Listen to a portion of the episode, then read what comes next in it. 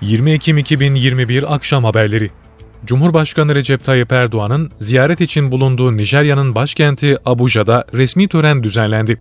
Erdoğan, Nijerya Cumhurbaşkanlığı Sarayı'na giderken tören kıtası, makam aracından inişine ise Cumhurbaşkanı Muhammed Buhari tarafından karşılandı. Cumhurbaşkanı Erdoğan ve Buhari, heyetlerini birbirlerine tanıttıktan sonra tokalaşarak gazetecilere görüntü verdi. Daha sonra baş başa görüşmeye geçen Cumhurbaşkanı Erdoğan ve Buhari, heyetler arası görüşmenin ardından anlaşmaların imza töreni ve ortak basın toplantısı düzenlendi. Ankara Maden Tetkik ve Arama Genel Müdürlüğü yerleşkesinde patlama meydana geldi. Eskişehir yolundaki yerleşkede sabah saatlerinde doğal gaz iletim hattında oluşan gaz sıkışması nedeniyle meydana gelen patlamanın ardından yangın çıktı.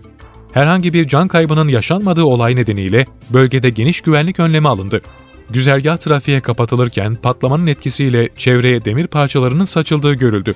İhbar üzerine olay yerine giden itfaiye ekiplerinin müdahalesiyle kontrol altına alınan yangın, doğalgazın kesilmesinin ardından ekiplerin müdahalesi sonucu söndürüldü. Türk savunma sanayisi bünyesinde geliştirilen silahlı insansız hava aracı Aksungur'un ilk teslimatı Deniz Kuvvetleri Komutanlığı'na yapıldı. Cumhurbaşkanlığı Savunma Sanayi Başkanı İsmail Demir, Twitter hesabından yaptığı paylaşımda ilk Aksungur'u teslim ettik. TUSAŞ tarafından üretilen yerli ve milli Aksungur SİHA, testleri başarıyla tamamlayarak Deniz Kuvvetleri Komutanlığı'na teslim edildi. Aksungur SİHA, 750 kilogram faydalı yük kapasitesine ve en az 50 saat maksimum uçuş süresine sahip hayırlı olsun ifadelerine yer verdi. Avrupa Birliği Komisyonu'nun 2021 genişleme paketi kapsamında yer alan Türkiye raporu kamuoyuyla paylaşıldı. Türkiye ile ilgili olarak demokrasi, temel haklar, yargı gibi konularda önceki yıllarda açıklanan raporlarda yer verilen eleştiriler bu yılda tekrarlandı. Göç politikası, ekonomi, iklim gibi başlıklarda ise Türkiye hakkında olumlu ifadelere yer verildi.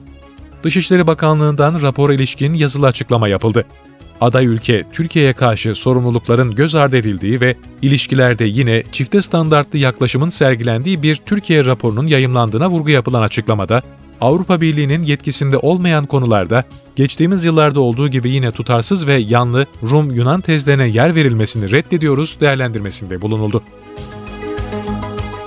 İzmir merkezli 5 ilde FETÖ'nün emniyet mahrem kadın yapılanmasına yönelik soruşturmada gözaltı kararı verilen 39 kişiden 32'si yakalandı.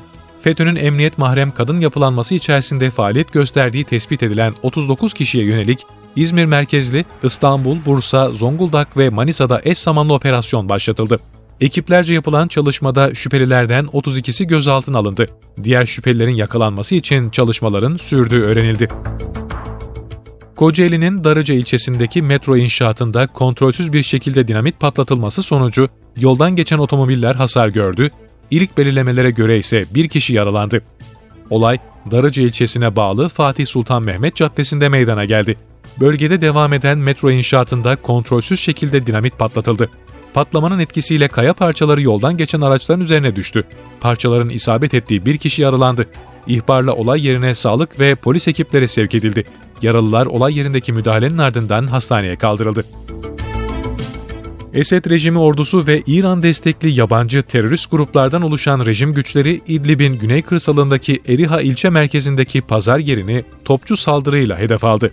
Bombardımanda 10 sivilin hayatını kaybettiği, 35 sivilin yaralandığı aktarıldı.